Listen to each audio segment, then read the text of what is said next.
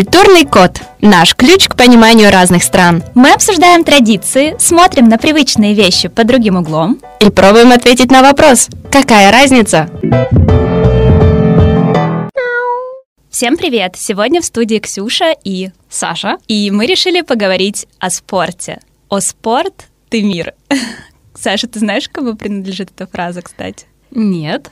Я вот почему-то была уверена, у меня была ассоциация с какими-то советскими плакатами, mm-hmm, mm-hmm. но, оказывается, эта фраза принадлежит основателю современного олимпийского движения, французскому общественному деятелю. Mm-hmm. Да, существует множество видов спорта, и постоянно появляются новые, об этом мы тоже сегодня поговорим. По всему миру проводятся спортивные соревнования, некоторые довольно жестокие, а некоторые просто странные. И, конечно, в различных странах существуют традиционные и популярные виды спорта. Как ты думаешь, какой спорт популярен в России? Самый. Первое, что приходит на ум, это, конечно же, хоккей. Да, но... К моему удивлению, и твоему теперь тоже, это футбол. Самым... Очень странно, да? Казалось бы. Да, очень нелогично, я бы сказала. Но при этом в России в секциях и клубах занимаются более тринадцать миллионов человек, то есть довольно большое количество людей. Хотя, казалось бы, с нашими природными условиями хоккей был бы более логичным выбором. Mm-hmm. Хотя для футбола что нужно-то, собственно, ровная площадка и мяч, Но... больше ничего. Даже ворота можно сделать... импровизированными. Да, да, да, и учитывая, как обычно выглядят футбольные поля в регионах, даже ровная площадка в целом не особо нужна. По сути, да, только мяч. И то, на самом деле, даже мяч, я видела самодельные варианты. Что, из шкуры животных? Не знаю, не хочу знать из чего, но это был какой-то хендмейд. И босиком люди тоже играют в футбол, mm-hmm. поэтому, если задуматься, в целом ничего и не нужно. В отличие, конечно, от хоккея, где как минимум нужен лед. Хотя, конечно, существует Существует хоккей на траве, но если обращаться к классическому варианту, форма очень дорогая и очень тяжелая. Если говорить о, о полной экипировке, то, конечно, иногда встречаешь детей, которые едут на секцию с вот этими чемоданами, которые... Огромными да, сумками. Да, выше да. их. Всегда, кстати, да. Хоккеиста всегда представляешь с огромной сумкой. Да. Поэтому, возможно, причина в этом, конечно. В США, например, самым популярным видом является... американский футбол, что очень логично. Mm-hmm. А он побил по популярности даже бейсбол и баскетбол. Ну и хоккей, конечно, тоже довольно популярен. Все мы знаем Эн Ха Эл. Лучшие хоккеисты мира играют а, там. Когда думаете о спорте, которым увлекаются во Франции, дорогие слушатели, что вам приходит на ум? Скорее всего, это велоспорт из-за Tour de France или, возможно, катание на лыжах где-то на альпийских курортах. Но во Франции, как и во всей Европе, популярен футбол. Никаких сюрпризов. Французы, кстати, молодцы. Мало того, что заимствовали футбол у англичан, своих давних соперников, так еще и умудряются их переигрывать иногда. Да, это точно. В Канаде, например, популярны сразу несколько различных игр. А распространенными являются хоккей, конечно же, но также лакросс, канадский футбол, баскетбол, футбол, кёрлинг и бейсбол. И... Им, наверное, холодно, они пытаются согреться. Да, да. Ну, конечно, зимой хоккей бесспорный победитель э, среди всех видов спорта. Он является официальным национальным видом спорта. Меня лично удивил лакросс. Оказывается, это спорт с индейским происхождением mm. и является одним из старейших командных видов спорта. И даже первый официальный матч по лакроссу состоялся в Канаде. Я слышала также, что канадские кёрлингисты занимают почетные места, становятся призерами и победителями многих чемпионатов. Да. Честно говоря, мне кажется, у них не так много соперников в мире. Я имею в виду, что наверняка не так много стран, где професси- на профессиональном уровне поддерживается этот вид спорта, развивается. Но в России, к минимуму, он тоже довольно развит, да, насколько кстати. я знаю. Угу. Даже недавно совсем видела фотографии у своей бывшей коллеги. У них тимбилдинг проходил на катке, и они играли в кёрлинг, и я так я была думаю, удивлена. Я так хочу попробовать. Классный тимбилдинг, да, выглядит согласись. Со стороны довольно просто и интересно. Все-таки какой-то азарт присутствует в этом. Да, игре. да, это угу. точно. Кстати, как ты думаешь, какой спорт любят больше всего в Венгрии? Учитывая количество волейбольных команд, могу предположить, что это либо волейбол, либо гандбол. Да, но у меня на самом деле нет ответа. Ага.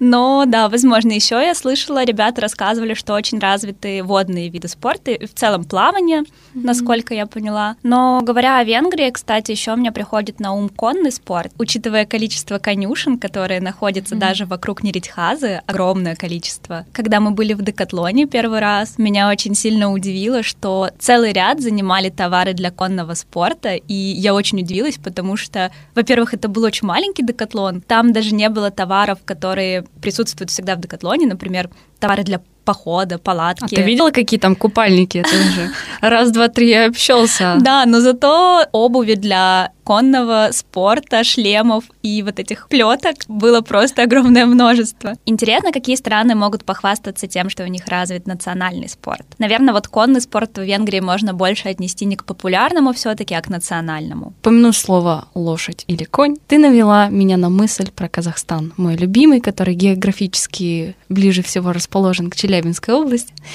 поэтому он мне так дорог. Да, кони и степи — типичный Казахстан, да? Всплывает сразу картинка кочевников. Поэтому неудивительно, что здесь появились на свет байге и кокпар. Традиционные виды спорта для казахов, которые на чемпионатах проверяют свою силу и выносливость. Как правило, за пределами Казахстана такие виды спорта не пользуются популярностью. Я, например, услышала про них первый раз, и, надеюсь, они у нас практиковаться не будут. Так. Да, почему, собственно? Одна из таких игр, как пар или по-русски серый волк, имеет древнюю историю, а суть заключается в том, что две команды, юноши верхом, соревнуются за право завладеть тушей козла.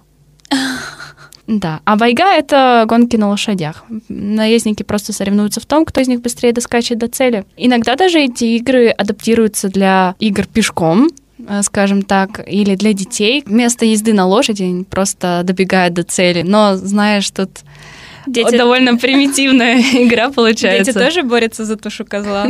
Нет. В данном случае выбираются другие, конечно, трофеи. Да, никаких козлов, никаких тушек. Но не только в Казахстане, конечно, есть национальные виды спорта. Если мы говорим про Южную Америку, то, конечно, это футбол. Этот спорт объединяет жителей каждой страны региона. Бразильские футболисты — рекордсмены по числу выигранных мировых чемпионатов. И бразильские болельщики всегда самые активные и громкие, мне кажется, на любых mm-hmm. соревнованиях. Но, кстати, если мы упомянули Бразилию, то это еще и пляжный волейбол. Пляжи Бразилии всегда полны любителями этого спорта. Наверное, это даже не столько любителей волейбола, волейбол, сколько любителей облучаться на солнце.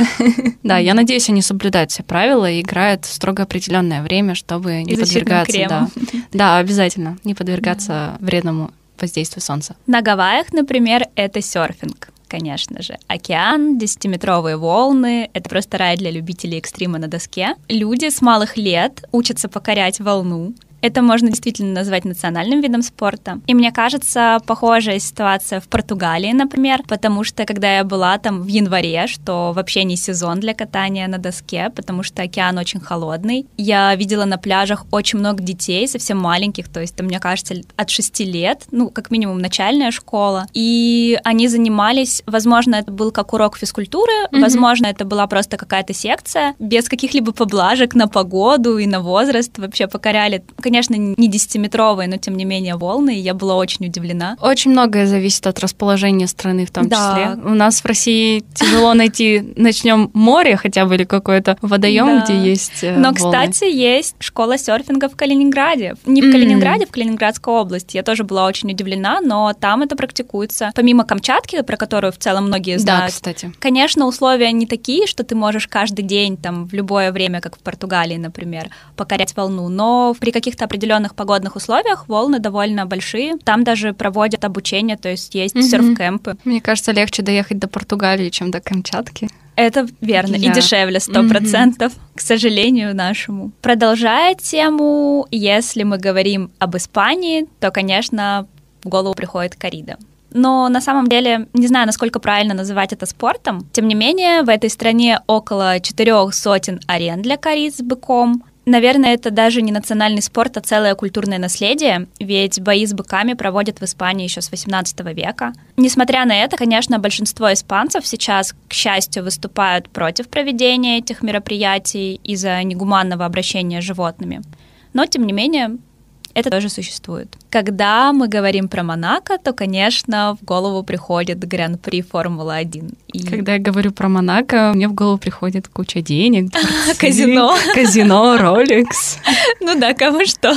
Протяженность трассы двести шестьдесят три километра, и болельщики буквально облепляют трассу с обеих сторон во время гонки. Так что можно представить, сколько любителей собирается, чтобы посмотреть на заезд. Огромное количество. И недалеко от Монако Франция, которую мы тоже уже упомянули. И, конечно же, это Tour de France. Ежегодно велосипедная гонка собирает лучших велосипедистов мира. И пятнадцать миллионов людей наблюдают за событием во время этого масштабного мероприятия. пятнадцать миллионов, представляешь? Это как полторы Венгрии.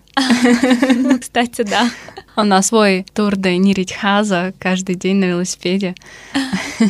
Это точно. Какой же вид спорта является национальным в России? Исконно русскими видами спорта считаются самбо, кулачные бои, городки и лапта. Вот это меня очень удивило. А ты знаешь, что значит слово самбо? Ну, я знаю вид спорта, но значение слова понятия не имею. Это сокращение от самозащита без оружия. А, и да? Сокращенно это самбо. Ничего да. себе, я даже никогда не думала о том, что это аббревиатура. Да, я всегда путала в детстве самбо, потому что слышала в песне Валерия Меладзе «Самбо белого мотылька», самбо как танец, это же танец, да, самбо, и самбо. Но так как у нас фонетически в русском языке так обусловлено, что непонятно на конце да. «а» или «о», поэтому для меня это до определенного момента было одно и то же. Это очень забавно. Конечно, также к национальному спорту в России можно отнести хоккей с мячом, потому что... Потому что хоккея с шайбой нам показалось мало. Да, это точно. Саша, каким спортом ты занималась в детстве? В какие секции ходила? Самбо или лапта? А, нет, ничего подобного в моей биографии не случалось. Я ходила в различные секции, и, наверное, к моему сожалению, ни в одной не смогла долго закрепиться. Довольно продолжительное время я занималась плаванием, и, наверное, скажу, что это мой... один из любимых видов спорта, потому что я вообще люблю воду. Плавание доставляет мне неимоверное удовольствие. Я даже в свое время хотела очень сильно присоединиться к местной команде по водному полу, но не случилось. Я сломала ногу, и про спорт пришлось забыть на ближайшие три месяца, да. Занималась айкидо, когда училась в начальных классах. Но ходила я, если кратко перечислить, то это легкая атлетика, художественная гимнастика, плавание. Очень сильно хотела пойти на фигурное катание, но не срослось. Слава богу, срослась моя нога после того, как я упала на катке. Да. Ну, здорово, большое разнообразие. Да, да. Классно, что у нас в целом есть возможность заниматься, пробовать себя в разных видах спорта. Да. А ты? Все банально. Я занималась художественной гимнастикой, как большинство вообще людей моего возраста, мне кажется, и фигурным катанием. Фигурное катание даже... Ну, наверное, логично, потому что я родилась в Мурманске, но я не помню вообще, как я попала в эту секцию. Мне кажется... В эту секту. В эту секту, да. Мне кажется, меня тоже как-то очаровали соревнования, потому что мы традиционно занимаем призовые места во всех соревнованиях по фигурному катанию. И я помню, что в детстве я любила смотреть, следила за всеми соревнованиями.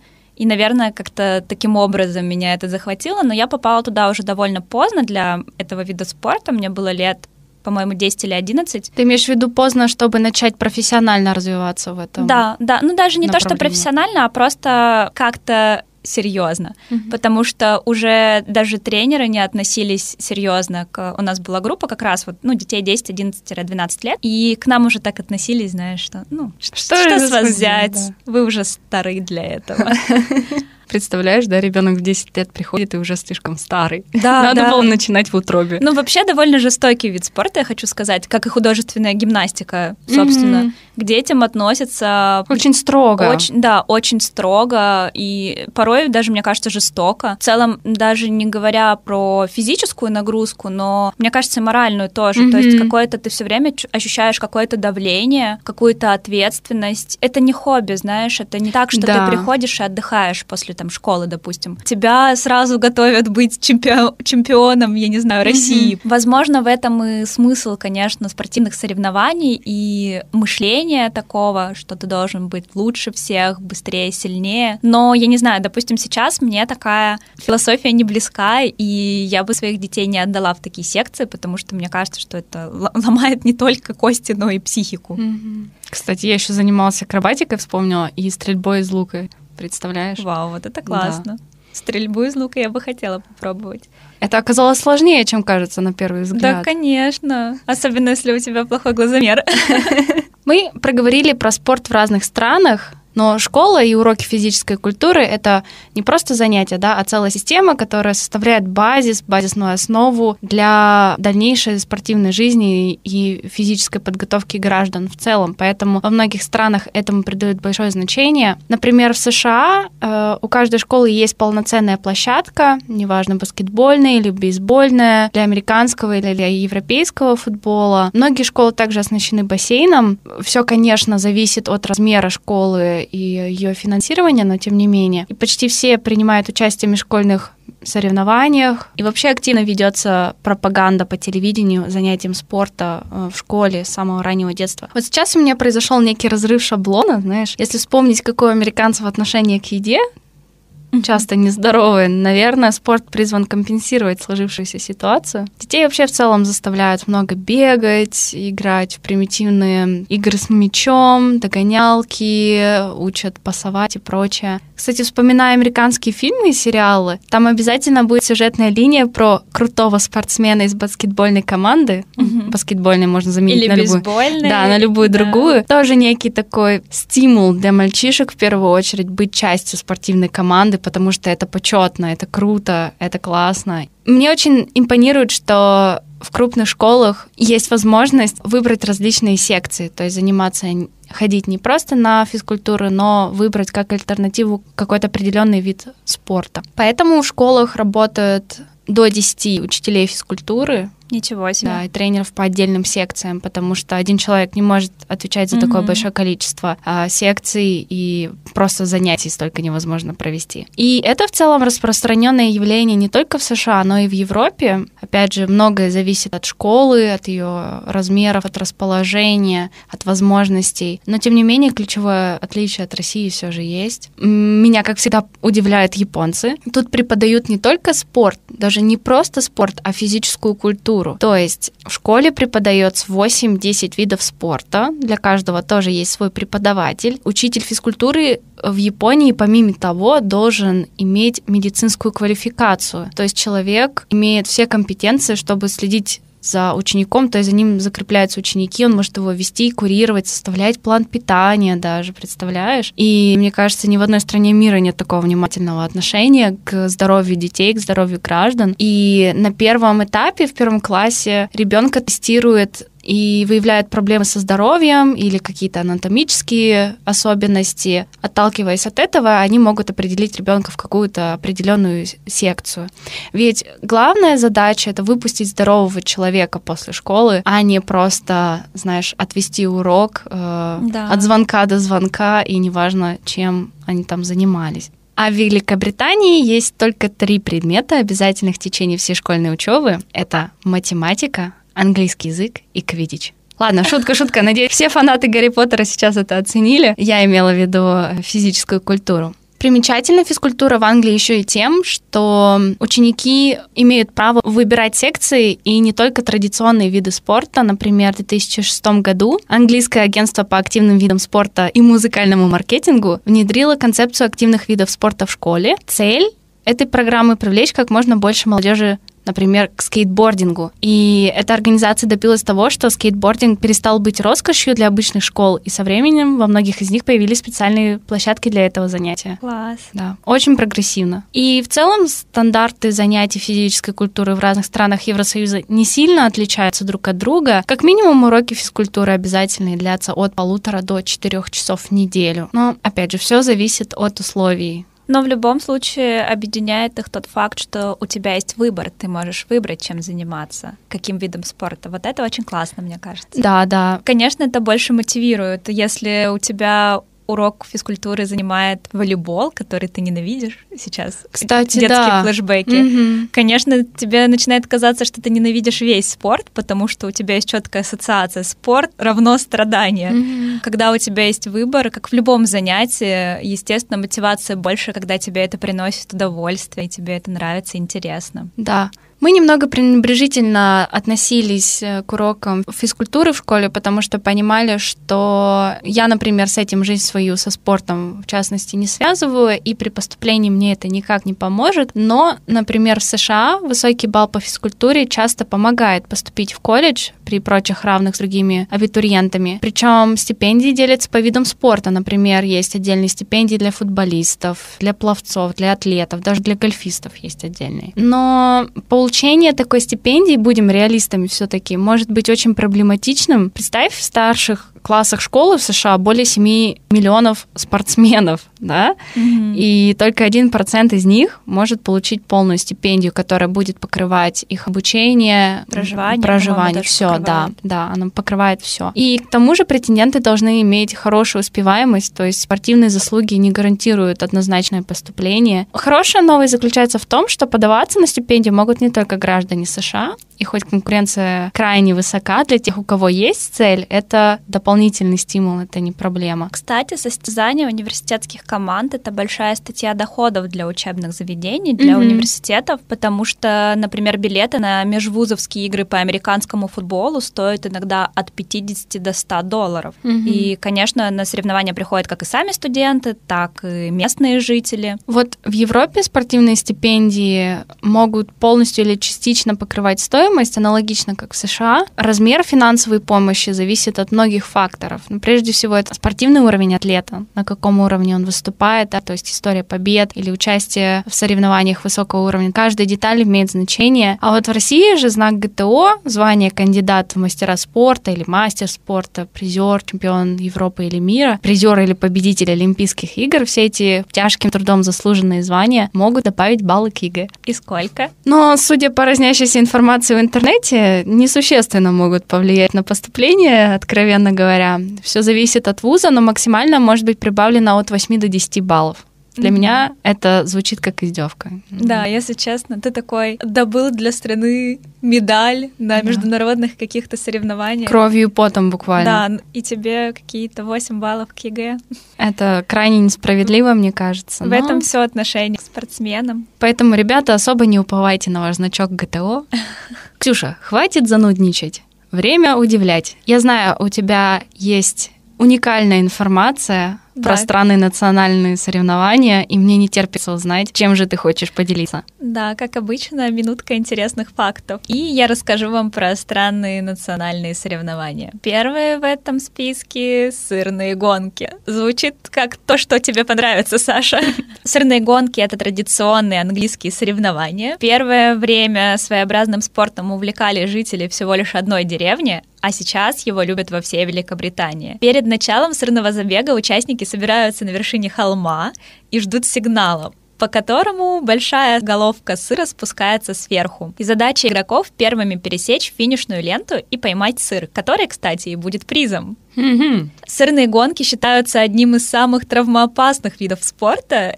Это удивительно. И у подножия холма всегда дежурит бригада врачей и спасателей. Второе интересное соревнование — это соревнование по спортивной сауне, или mm-hmm. также называется банным спортом. Несложно догадаться, что главная задача участников заключается в том, чтобы как можно больше времени провести в сауне, нагретой до предела. Каждые полминуты на участников выливают по пятьсот миллилитров воды. При этом существуют интересные правила. Например, нельзя закрывать глаза, опускать голову и вообще много других вещей. И соревнования по спортивной сауне очень популярны в Финляндии, конечно же, где ежегодно проводится даже чемпионат мира по этому виду спорта. И еще одно соревнование...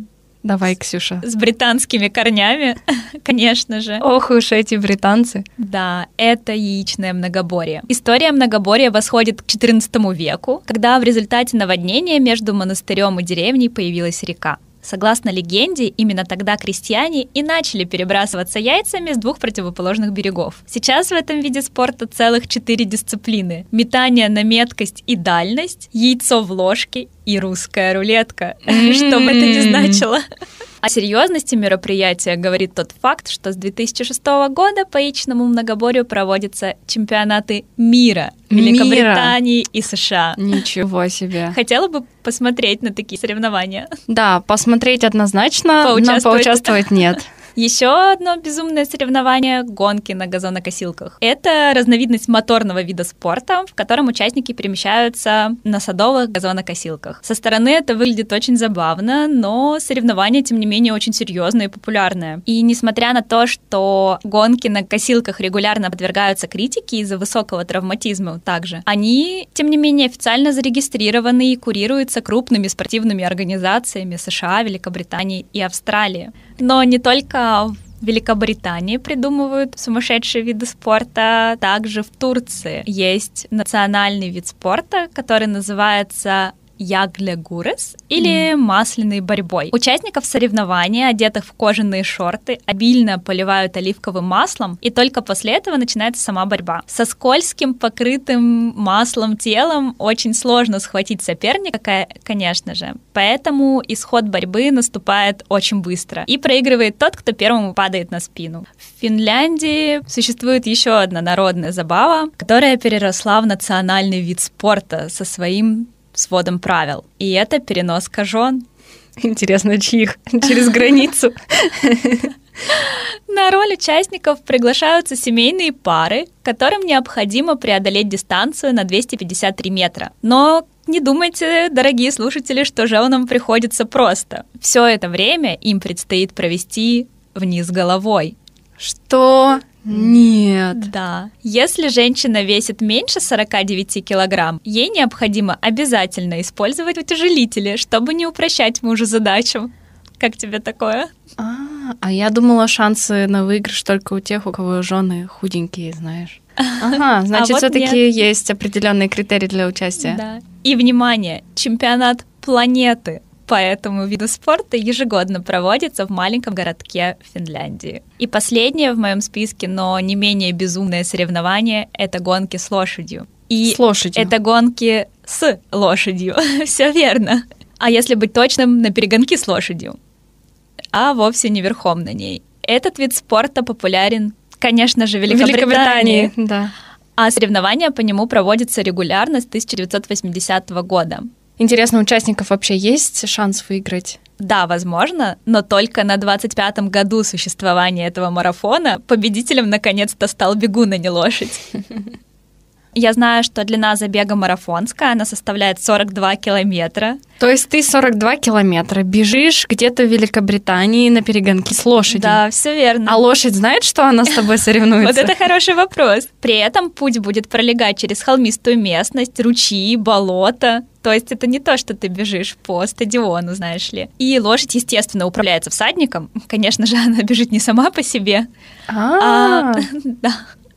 А человек при этом бежит рядом. Так что видов спорта существует великое множество в мире, даже безумных, и с каждым годом появляются все новые и новые, порой кажущиеся немного нелепыми. Тем не менее, даже самые странные варианты физической активности часто пользуются огромной популярностью. Какие же виды спорта можно назвать модными сейчас? Один из таких спортов, даже не совсем спорт, это боди-балет или бары. Он подходит для любителей плавных движений. При этом балет совмещен с движениями из фитнеса, и выполняются они просто медленнее, у станка. На самом деле классный вид спорта, помогает укрепить мышцы спины и, конечно же, ног. Ну и как минимум это просто очень эстетично и доставляет большое удовольствие. Я занималась несколько месяцев бары, и мне очень нравилось. Вроде бы и балет, и отличная спортивная нагрузка в то же время. И также сейчас очень популярно направление, которое называется джампинг-фитнес. Оно сравнительно новое в фитнес-индустрии, его придумали чешские инструкторы. По этой программе все упражнения выполняются на специальном круглом батуте с ручками. По сути, это веселые интенсивные прыжки под зажигательную музыку. Во время занятий не только сжигаются калории, снижается вес, но и улучшается настроение. Я, кстати, тоже слышала эту теорию, что прыжки, вообще активность, где задействован батут, помогает выбрасывать эндорфины, и ты чувствуешь себя бодрее, да, моложе. но как минимум всегда улучшается настроение. Всегда, это однозначно. Мне кажется, да. Говоря про прыжки, также еще сейчас популярен джамп-фит. Это аэробика с участием скакалки и элементами танца. Mm. Так что, возможно, Саша, тебе понравится, смотри, и прыжки, и танцы в одном флаконе. Да. А ты слышала когда-нибудь про новомодное направление фитнеса акваджамп? Нет. Акваджамп — это новый уникальный класс фитнеса на специализированном батуте, который погружен на дно бассейна. Чем он хорош? Тем, что вода снижает нагрузку на суставы и позвоночник, и таким образом это не такой травмоопасный, скажем так, вид фитнеса. Кроме того, создатели сей фитнес-программы утверждают, что всего десять минут прыжков под водой заменяют час бега. Мне сложно представить, каково это — прыгать в бассейне, в воде, но мне было бы интересно попробовать. И еще сейчас набирает популярность бикрам-йога, более известная mm. как горячая йога. Название и вид тренировки пришли к нам из Индии, конечно же. И особенность тренировок заключается в том, что все асаны выполняются в нагретом до тридцати восьми или сорока градусов помещении при очень высокой влажности в течение часа или полутора часов. Конечно, бикрам-йога провоцирует активное сжигание калорий. Из-за высоких температур процесс сжигания жира происходит очень стремительно. Мне кажется, это очень тяжело, но, тем не менее, очень интересно.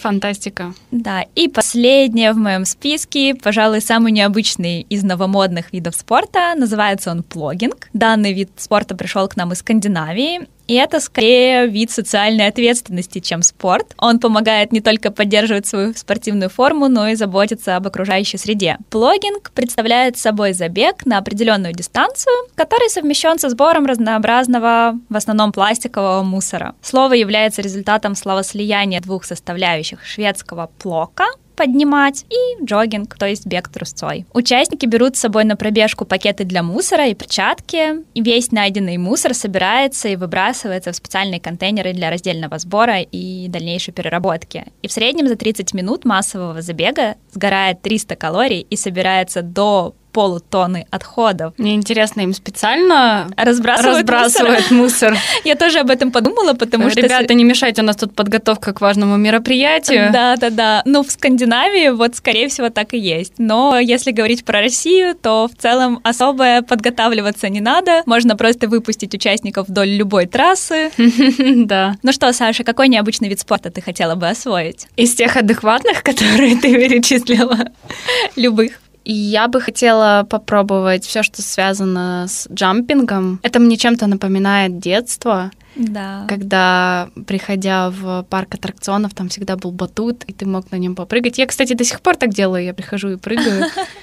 И... Да, я тоже любила. Мало того, что ты сжигаешь калории, но это доставляет тебе дикое удовольствие. Особенно, когда ты ощущаешь, что ты находишься на определенной высоте. Mm-hmm. Даже такой адреналин немного выделяется. И это чувство, это круто. А ты? Не знаю, считается ли это необычным видом спорта, но я бы хотела заняться скалолазанием. Mm-hmm. Я брала пару уроков перед отъездом из Петербурга и была под... сильным впечатлением, конечно. Помимо того, что это очень сильная нагрузка на все виды мышц, на самом деле, и на руки, и на ноги, и mm-hmm. на спину. В том числе это еще и большая нагрузка для мозга, так как тебе нужно просчитывать свой путь на несколько шагов вперед mm-hmm. и делать это достаточно быстро, иначе просто твои руки быстро устанут, и mm-hmm. ты не сможешь держаться. Это очень интересно, и стоит упомянуть, кстати, что я еще немного боюсь высоты, mm-hmm. поэтому для меня это еще такой способ перебарывать свои страхи. Это твой личный челлендж, твой личный вызов. Да. Из упомянутых модных видов спорта я бы хотела попробовать горячую йогу, да, как я уже сказала. Mm-hmm. Но в целом, на самом деле, я открыта к любым экспериментам. Тот же джампинг мне тоже mm-hmm. очень интересен. Почему бы нет? Пришло время завершать наш выпуск сегодня. Спорт — это не только здоровое тело, но и здоровый сон, острый ум. Поэтому желаю всем найти вид спорта, который будет вас радовать. И, конечно, не бойтесь пробовать новое. Устройте в своем городе соревнования по плогингу, например. Почему бы и нет? Пока-пока. Пока!